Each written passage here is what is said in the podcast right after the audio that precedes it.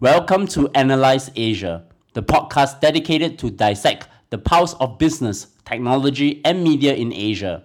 The show is sponsored by idealworkspace.com, which promotes a healthier way of working through their adjustable standing desks.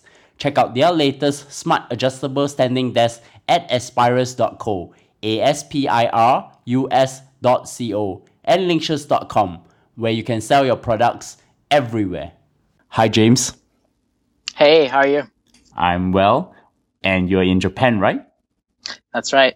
Yes, and I think I'm actually calling you now from very early morning from Delhi, India. Who am I talking to? James Riney, who heads up the 500 Startups Japan Fund. And I think I got this interview through the help of a common friend by the name of Arnaud Bonzom. James, you have a very interesting career. You started off being an analyst from an investment bank before going to startup and venture capital. How did the story started? Well, first of all, I, I met my co-founder at JP Morgan. So it was, it was a guy that's working in the technology department. And it started out, we were just, you know, interested in doing various projects just after work. It was just kind of like we would hack away at things at night. And then at some point we pitched at something called Startup Weekend. I don't know if you're familiar. Yes. I think they have. It's very uh, popular it, in Singapore as well. Yeah. Oh, is it? Okay. Yeah. So, but anyway, so after that, you know, we weren't really taking things too seriously, to be honest with you. So there's no sort of like sexy creation story. But after the pitch, we were approached by some VCs and that's when we sort of thought, okay, well, maybe we could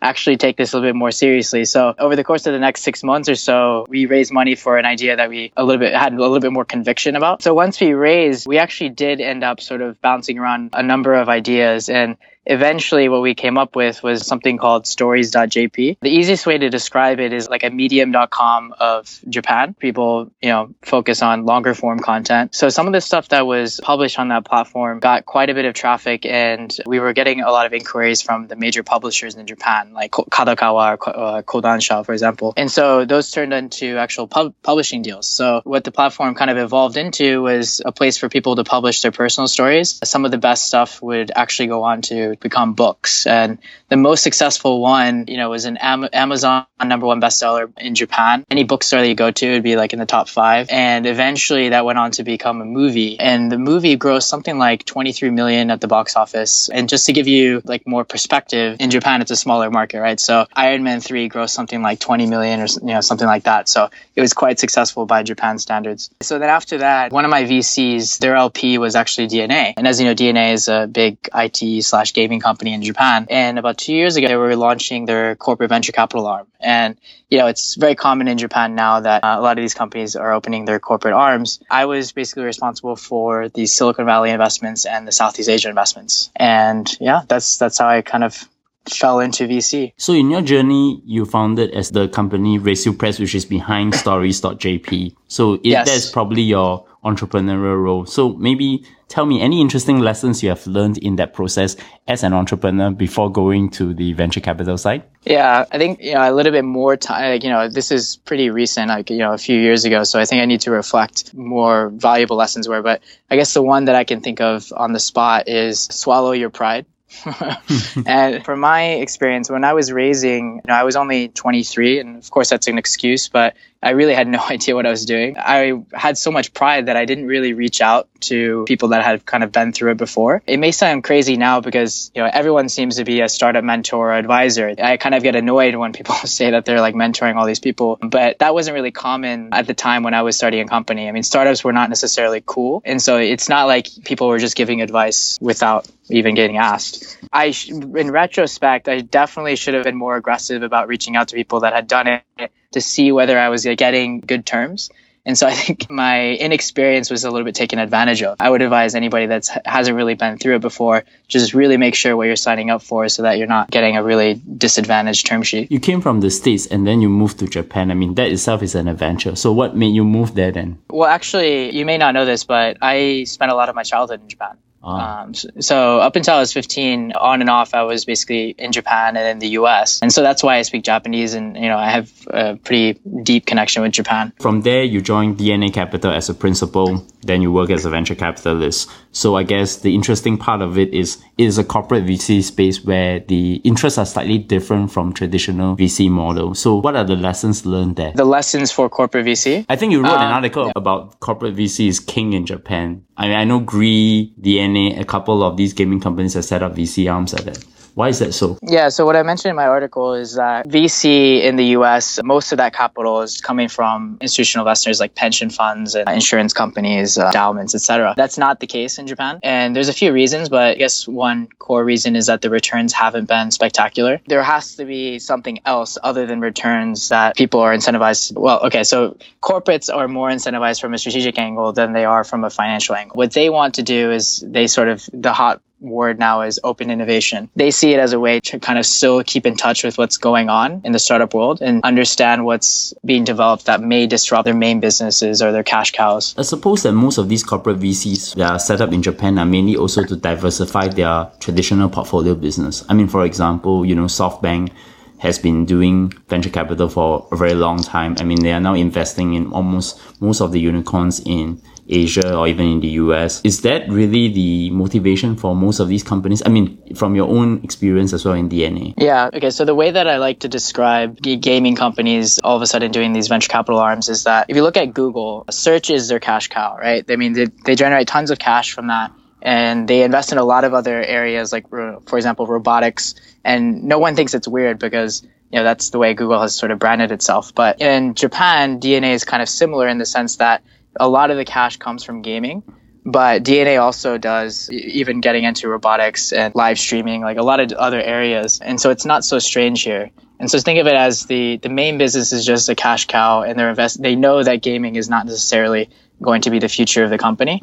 And so, you know, they're investing that cash into other emerging areas while they're in a position to do so. You made a move to head up the 500 Startups Japan Fund. What made you do that? Well, a number of things. Well, first of all, there's there hasn't been a globally recognized venture firm investing in Japan. Very few cases, right? I kind of feel like there's a lot of stuff is overlooked here. And the 500 opportunity is kind of a way to prove that. I mean, it's very contrarian, right? It's almost like Japan is the ultimate contrarian bet but there is a lot of entrepreneurs here that are working on really interesting technologies, but I just feel like that's sort of overshadowed by these globalization plays like India and, and China. So for me, it was, I feel like it's, of course, we feel like we can make money, but it's kind of like doing well by doing good sort of situation. The thing I like about 500 is that it's giving opportunities to people outside of Silicon Valley because there's plenty of smart people outside of Silicon Valley. And so it's kind of leveling the playing field, which to me is inspiring. Actually, prior to setting up the Japan fund, I mean, Dave McClure have actually made a couple of investments in Japan. I remember Gengo, yes. which is one of those companies that were being invested by Dave and subsequently also raised a lot of funding. So while you joined DeNA, you probably have evolved how you think about investing in startups, maybe verticals. Do you have an investment thesis? I don't. The thing is, like at the seed level, nothing's obvious. And so the, the best anecdote for this is that even Dave, right, founder of 500 Startups, he passed on Uber at the seed level, right? And that's probably like his greatest regret. But at the time, you know, ride sharing was not really a thing. In Japan right now, there's like fintech is hot. Like everyone wants to get into fintech. IoT is hot. But the problem is that when you, when you chase trends, valuations go up and usually it's the not so obvious bets that tend to make you a lot of money. So our priority is basically we want to attract the, the best entrepreneurs. And so we want to be the first investor that any uh, high quality entrepreneur contacts. And then we make a you know, judgment whether you know, their timing is right or this is the right team to execute, those kinds of things. But we really don't want to sort of pigeonhole ourselves into one area and then miss out on some other opportunity. Do you have any verticals that you actually look to invest into then? As you know, probably virtual reality. I think it has a lot of opportunities. And I think especially in Japan, Japan has a lot of sort of natural escapism. So, you know, of course, you know, gaming is huge, but then also there's anime and there's manga. There's, there's also a very established porn industry. And so all this stuff is very, very, very well. It, anyway, so virtual reality, this sort of this idea where you're putting something on your face and just escaping your reality is I think it fits with the way Japanese tend to look at entertainment. Do you think Oculus Rift will work in a Japan environment? I mean, they are going to be launching their 599 device. I mean, they launched, they yeah. showed it in CES recently. Do you think that the Oculus Rift will also work in Japan? given that you you think that oh, the yeah. VR market is going to work in this case? That's a tough question. The problem with Oculus is that you still need to have a pretty powerful computer for it to work. So that is going to be a limitation. So maybe not Oculus Rift, at least initially, unless they come up with a different product after that. There are a lot of other ways to consume it, and the obvious one is Samsung Gear VR or something similar to that, where it's just a mobile phone that you just plug in. That's and it's actually quite good. Have you tried it before? Yeah, I think I've tried the Samsung Gear. It is pretty good actually. Uh, the yeah. HTC one is better from my yeah, experience. HTC is amazing. HTC is great. Other than looking at the VR AR space, is there any interesting ones like maybe Internet of Things or even in fintech or maybe looking at some verticals no one looked at? I mean, robotics is probably one of the most exciting one because yeah, I mean, robotics is kind of an obvious one. The reason that it's it's hot in Japan is that the aging population gets people thinking about okay what are we, what are we going to do if we run out of people? Or you know we have a lot of old people so we have to create exoskeletons to for them to be able to you know continue in the workforce or you know so there these sort of macro challenges that people are thinking about and naturally robotics fits into that. Another one that I think is going to be interesting is in healthcare. So in Japan the the laws around telemedicine have become a lot looser. And so, you know, you can have services like Doctor on Demand or, or Health Tap, for example, pop up, and there really hasn't been a lot of energy being put into that. So, I, you know, if I were to predict right now, which I don't like to pontificate about the future that much, but probably like in two or three years, there's going to be uh, the same sort of excitement around healthcare that there is in fintech uh, in Japan now. So I, I, guess moving from a more corporate VC, looking at very Series A, Series B kind of deals to a kind of early stage. What are the kind of traits you look in in startup founders before you invest in them? Yeah, so I, I mentioned this before, but one of the most important things is their ability to sell. And so, you know, the three things that I'm looking at. This is, by the way, aside from whether you know they have experience in this in this area, their background, I'm looking at more just like core personality traits. And so the CEO needs to be able to sell the vision of the company. And then the other part is the the recruiting, right? So the, the three parts: vision of the company, ability to create top talent, and then also keep cash in the bank.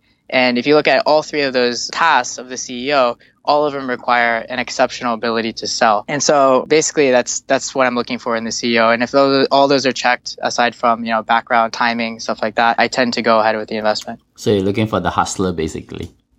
Yeah, the hustler, but you know, a hustler with authenticity. Right? I don't like salesy types, but there's got to be some authenticity in there. you know what I mean? Have you looked at any interesting companies in your portfolio? Maybe you can tell me one, two or three of them. Oh, you're in India right now. So Lookup is interesting. It's basically, you know, you think about when you let's say you want to make an appointment somewhere or you want to see if uh, a store has something in stock or something like that calling is kind of takes a long time and like maybe it's you know they put you on hold or maybe they don't pick up or whatever it is. Basically it enables shops to be contacted through chat. And so it's one of the first ones in india to actually do this. So there are some competitors now but the founder's name is deepak. And uh, deepak's just a really you know inspiring entrepreneur. If you're in india I, I, encourage you to meet him. Any other interesting companies other than lookup? Another one sorry this is outside japan correct? Yeah, oh DeNA when you're in DeNA yeah yeah so when i was at DeNA so mm. another one i like is coins.ph are, you familiar? Yes, it's a Philippines Bitcoin company. I met yes. the founder in a dinner together with uh, Liz Gannes from Recode. That one was of doing remittance, basically, Bitcoin. Yeah, it's remittances, but I would also look at it as uh, just a mobile wallet or a mobile bank. Bitcoin in general, I don't know whether there's going to be a future where everyone's holding Bitcoin instead of some kind of government currency, but the blockchain technology is interesting. And The way that Ron has been able to utilize that to create a really, really smooth experience as a mobile bank I think is you know phenomenal, especially in a country where the banks are not necessarily reliable. In Philippines, like banks can go out a couple hours and like there's nothing really you can do about it. So I think there is opportunity to disrupt, for lack of a better word. I was looking at some data. I think Philippines and even Indonesia have less than ten percent bank customers. Well, the, the in the banking industry, there's a term called bank and unbanked. So it can tell yeah. you that there's a big population of people that actually doesn't have a bank account. No, not only do they not have a bank account, but in a lot of cases they don't even trust the banks because there are these situations where like they go out for a few hours and you can't like uh, withdraw money, things like that. So obviously people are on edge. There's other factors, of course, like whether they even have that much cash on hand. Like a lot of them tend to live paycheck to paycheck. So there are those those things. But you know, as the middle class grows in Southeast Asia, obviously they're going to need some sort of banking service and I think Coins has really built a phenomenal product for that. So you have Lookup, you have Coins.ph. Why don't we do the third one? Anyone? Any last one? Yeah. So going back to VR, Penrose and Vrse. Have you heard of those? No, I have heard of them. You have not. Okay. So both of them are creating VR content. And the thing about VR that I like to make clear is that it's like trying a new food. And so if you try a new food at a terrible restaurant, you're going to get a bad impression. And you might not think, let's say that you try a, a, really terrible VR experience, you might think, oh, VR is at this level. This is never going to reach mainstream. And so I've tried a lot of VR content and I have to say that Penrose and Vrse, VRSE, have been some of the best content I've tried. So immediately when I tried those, that, that was like, that was it for me. I, I, I feel like those guys are really ahead of the game in, in creating compelling experiences in VR just to tie back to the VR conversation again. So you think that VR is actually all in the content? Not necessarily. I think that it is a very it's a different medium. And so there are a lot of things that need to be explored. And I think the people that start now are going to be the winners because I think there's a lot of R&D that's that's needed to to make compelling content. So I guess we talk about your career, we talk about 500 startups, and then I would want to ask you a little bit more about the Japan startup ecosystem. I mean, I interviewed Hiro Maeda from Beenos Capital before. He has his own take of the ecosystem. How do you see the Japanese startup ecosystem, given that there is a lot of successful companies had their corporate VC arm and also SoftBank in the ecosystem? Do you see them very distinct and very separate? How does the, the ecosystem itself has evolved over the last few years, given so much activity? Happening? What's happening in Japan is that so there's a saying that the nail that sticks out gets hammered, right? In Japan. And what that means is that you know if you're if you have new ideas, you should you should probably just keep your head down and and let the authority control everything. But in Japan, what you've seen in the past five years is that the hammers are actually pulling out the nails. So you have you know executives at these big companies actually encouraging entrepreneurship and wanting to to invest. And on our side, you know, obviously we're, we're fundraising in Japan. We're always hearing from LPs we want to work with on, with startups. We just don't know where to start. And I think that's a pretty good sign because I think that is also an indicator that there may be more M&A activity. There has been uh, a growth, but it's been subtle. But I think over the next five years or so, that's probably going to change. And if the if the M&A activity increases, that increases obviously the returns in the VC asset class and so that means more upside for entrepreneurs, more smart people joining those companies, and also more money chasing those entrepreneurs. So right now, there's about a billion dollars invested in venture capital.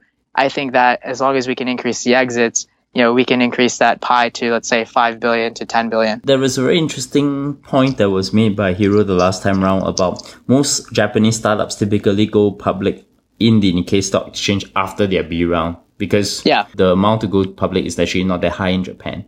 Do you see this trend change in the future? Because I think Smart News, which is a very interesting Japanese news reader company, has already gone beyond Series C and they're trying to expand out of Japan. Do you think that that trend will also, that old thinking will also change as well? Yes, the, the bar for going public in Japan is much lower. So that makes it a lot easier to get some liquidity. And so people tend to opt for that. Another thing is that because there's not much M&A IPO kind of seems like the only way out. But then another factor has been that there there hasn't been a whole lot of growth capital available. And so you had to go to at some point when you're raising let's say like, you know, 20, 30 million dollars, there was really nowhere to go to. It was like, okay, we just have to raise in the public markets. But now, as you're seeing, like, like you mentioned with Smart News or Mercari, that's not necessarily the case. Like, you know, there are big companies or even institutional investors that are willing to write much bigger checks for, for Japanese startups. So the dynamics have changed for sure. I've read some of your articles on the internet. So you are very contrarian about talking about the rocket internet seeding good founders and also Japanese craftsmanship culture that are not effective for the startup ecosystem. Why so? Those are two different things, right? Yeah, the yeah, Rocket Internet. Two, yeah, yeah, yeah, yeah. So for in regards to my thoughts on Rocket Internet, I actually don't think it's very contrarian to think that Rocket Internet alumni may make good founders. So the reason is is not so dissimilar from thinking that maybe Ivy League grads are perhaps are good are good founders. So mm-hmm. as a VC, you know, you're looking for signals that a person you want to you might invest in is smart or has potential but most would not argue that you know rocket internet or ivy league alumni or people that go there go there are not smart So these credentials are really just filters from all the noise that VCs are bombarded with. So, you know, look at I. You know, so he, okay, this person an Ivy League grad. He might be smart. He may be able to build an interesting startup. Same thing. Okay, this guy worked at Rocket Internet. That's somewhat of a filter. So he may be able to build uh, an interesting startup. And then another factor is that when you do a startup, like I was saying, one of the really important things is your ability to recruit really good talent. And if you already have an established network of, of really good talent, it's going to be a lot easier to recruit. Same thing. If you're an Ivy League alum, you can just tap into your alumni network. If you're a Rocket Internet alum, you can also tap into your alumni but network. But the Rocket, so, most of them are not out to build real companies. They are out to build more flipping companies. At least this is what I observe in the Southeast Asia ecosystem. And they don't tend to last very long in terms of even getting into their corporate side. I think it's a question of attitudes. I mean, are you really funding entrepreneurs necessary or are you necessarily funding, you know, the right guys with the right for the five year, 10 year vision? I think that that's where I have a little bit of thought about this, the problem of having rocket internet. For me, they're just a necessary evil to the ecosystem. Yeah, no, for sure. They're necessary evil. And I, I don't think that rocket internet companies, uh, in general, are very sustainable. But I think there are people that join those companies that are very smart and capable and could potentially build interesting companies. So I don't know. I mean, it's not like everyone that goes to Stanford is going to build a unicorn. They're, they're, they're all outliers. So it's not like every founder from Rocket Internet is going to build a unicorn either. It's, it's a very small percentage, but I think there is potential. So you see that as just a seeding ground for a startup network, basically, to tap on talent. Yes, exactly. Uh, how about Japan's craftsmanship culture? That's something that I probably object, but I want to hear your, I want to hear your perspective. Yeah. So craftsmanship. Okay. So you're referring to my blog post about perfectionism, right? Yeah, um, because I, I am a fan of Japanese culture. I visit Japan every year, and I I t- I've actually adopted a lot of Japanese craftsmanship culture into my work these days. It actually gets better, even in thinking about the next startup I want to do. But I think you you see it contrary. But I think it's interesting to hear your perspective because you live there, you know, you have grown up there and you're looking at the startup, startup culture. We sometimes require dirty and quick. So it yes. may not work. So I thought, thought maybe it's good to hear what you have to say first? Yeah, so perfectionism is good, right? Japan has a reputation for perfectionism. The only problem with perfectionism is when it paralyzes your ability to move quickly. For web services, not everything needs to be perfect before you deploy your product. So you can push things out, can iterate, and you can correct things pretty quickly. So done, not perfect is is a much better strategy. But I will say that now that hardware has, you know, it's going through a renaissance, Japan's perfectionism can actually work to their advantage. So for hardware, done not perfect is probably a terrible strategy, right? I mean, la- last thing you want is a malfunction that could hurt people or result in a recall and permanently damage your company's reputation. So in hardware, Japan's approach is probably good. But in software, it may not be the best. Do you think that that's also the reason why they haven't have a very good software companies emerging from all their, you know, like for example, the best consumer electronics, for example, Sony, because of this yeah, perfect. Yeah. I think I think that's the context of how you you frame this argument that, that there's a problem with that profession culture in Japan, right? Absolutely. I, I, do think that that is a huge reason why there are, I mean, there are billion dollar software companies in Japan, obviously, but not necessarily able to go global. So there, there's the perfectionism thing where they're not really moving quickly. But then there's an, there's a whole other discussion that we could go into about Japanese companies unable to, to globalize. But uh, we could talk about that for like a different session. Just my penultimate question. Where are the promising areas you think that Japan can lead in terms of technology startups? I mean, you mentioned hardware. Are there any areas as well? Yeah, I think I'm beating a dead horse at this point, but I think hardware is interesting because the Japanese that have traditionally gone, like, you know, the really, really talented, smart Japanese that have traditionally gone into, you know, Sony or uh, Sharp, for example, are not necessarily thinking that those companies are good platforms for them to launch interesting products.